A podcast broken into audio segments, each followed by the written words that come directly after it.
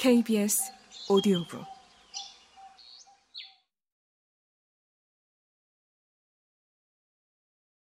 술 취한 일당은 양치기에게 욕설을 퍼붓고는 계속 말을 달렸다. 얼마 가지 않아 일당의 피부가 싸늘해졌다. 황야를 가로질러 검은 말이 달려오고 있었던 것이다.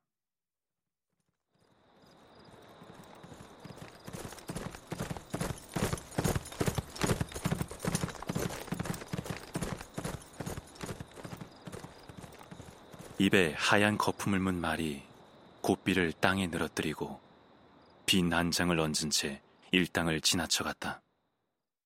잔치판을 벌였던 일당은 잔뜩 겁에 질려 서로 바싹부터 말을 몰았다. 혼자였다면 진작 말머리를 돌렸겠지만 어쩔 수 없이 계속해서 황해를 가로질러 뒤쫓아갔다. 서로 뭉쳐서 어기적 어기적 말을 몰던 이들은 마침내 사냥개들을 만났다. 용맹하기로 유명한 혈통을 가진 개들이 깊은 협곡의 입구에 모여 낑낑거리고 있었다.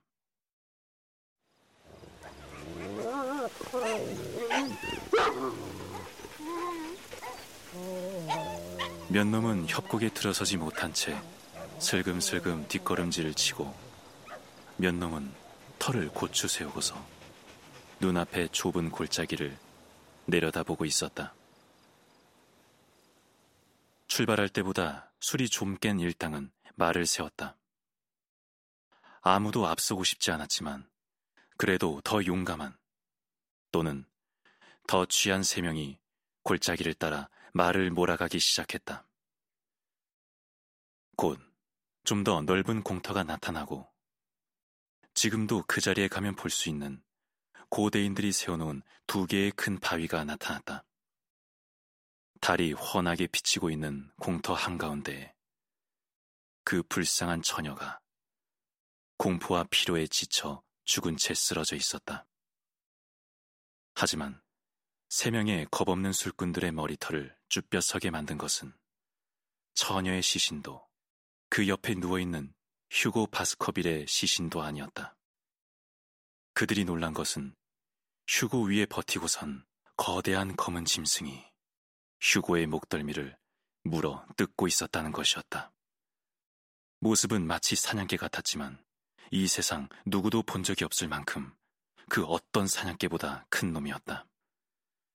그 짐승이 휴고 바스커빌의 목을 물어뜯고 있는 것을 지켜보던 세 사람은 짐승이 활활 타는 눈과 피가 뚝뚝 흐르는 턱을 이쪽으로 돌리자 공포에 질려 비명을 지르며 말을 달려 달아났다. 입에서는 여전히 비명 소리가 멈추지 않았다. 전해지는 바에 의하면 한 명은 그날 목도한 광경으로 인해 밤을 넘기지 못하고 숨을 거두었고 나머지 두 명은 폐인으로 생을 마쳤다고 한다. 아들들아, 이것이 바로 그 후로 가문을 그토록 쓰라리게 괴롭혀왔다고 전해지는 사냥개의 출현에 대한 이야기다.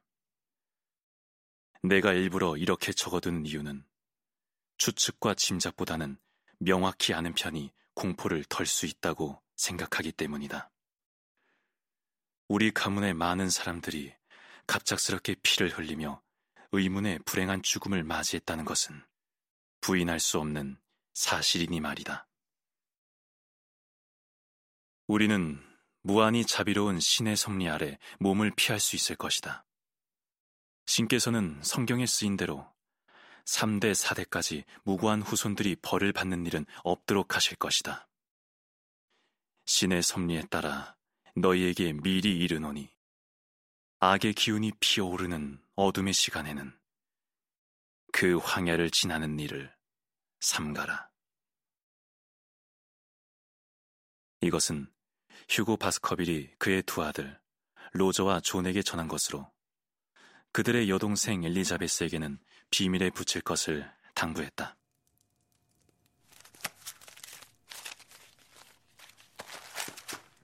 모티머 박사는 이 희한한 이야기 읽기를 끝내고는 안경을 이마 위로 밀어 올리고 셜록 홈즈를 건너다 보았다.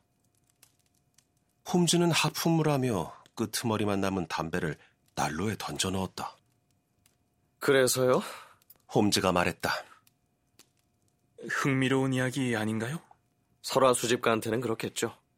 모티머 박사는 주머니에서 꼬깃꼬깃 접혀 있는 신문 조각을 하나 꺼냈다. 홈즈 씨, 이제 좀 더 최근의 일을 들려드리겠습니다. 이건 올해 6월 14일자 대번주 크로니클입니다.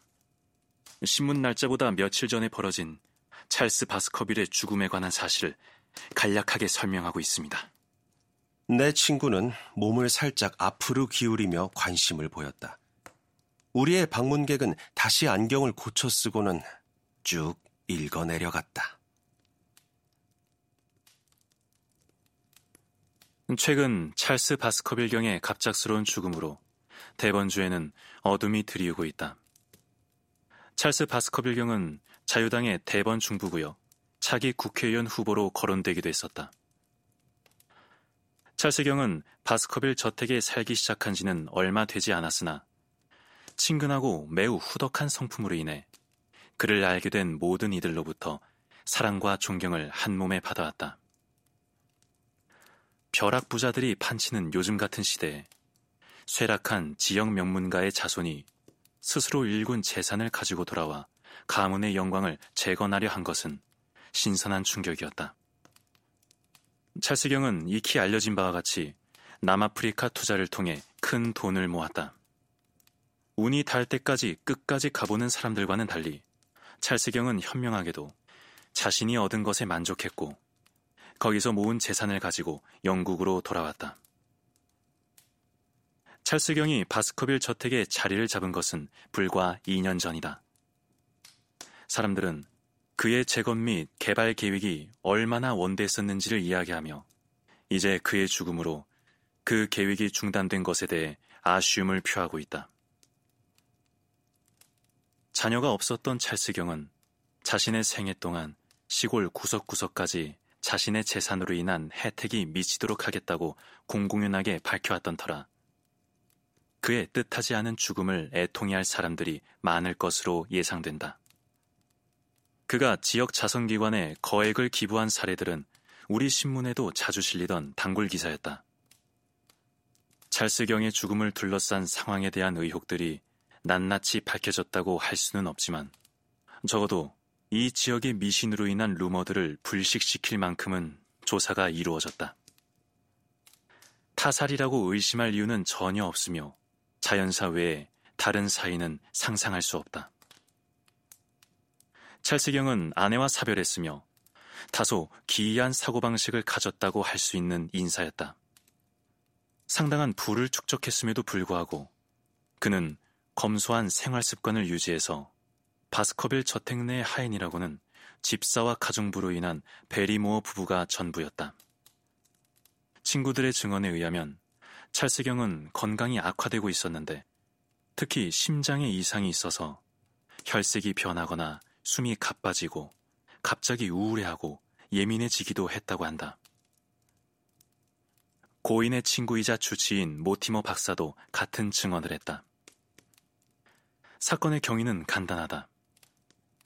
찰스 바스커빌 경은 매일 저녁 잠자리에 들기 전에 바스커빌 저택에 유명한 주목나무 길을 걸어 내려가는 습관이 있었다고 한다. 베리모어 부부의 증언에 의하면 그에게 이것은 하나의 규칙이었다. 6월 4일 찰스경은 다음날 런던에 가겠다고 말하며 집사 베리모어에게 짐을 꾸려두라고 했다. 그날 밤 찰스경은 보통 때처럼 밤 산책이 나섰는데 그는 산책하는 동안 시가를 피우는 버릇이 있었다. 그는 돌아오지 않았다.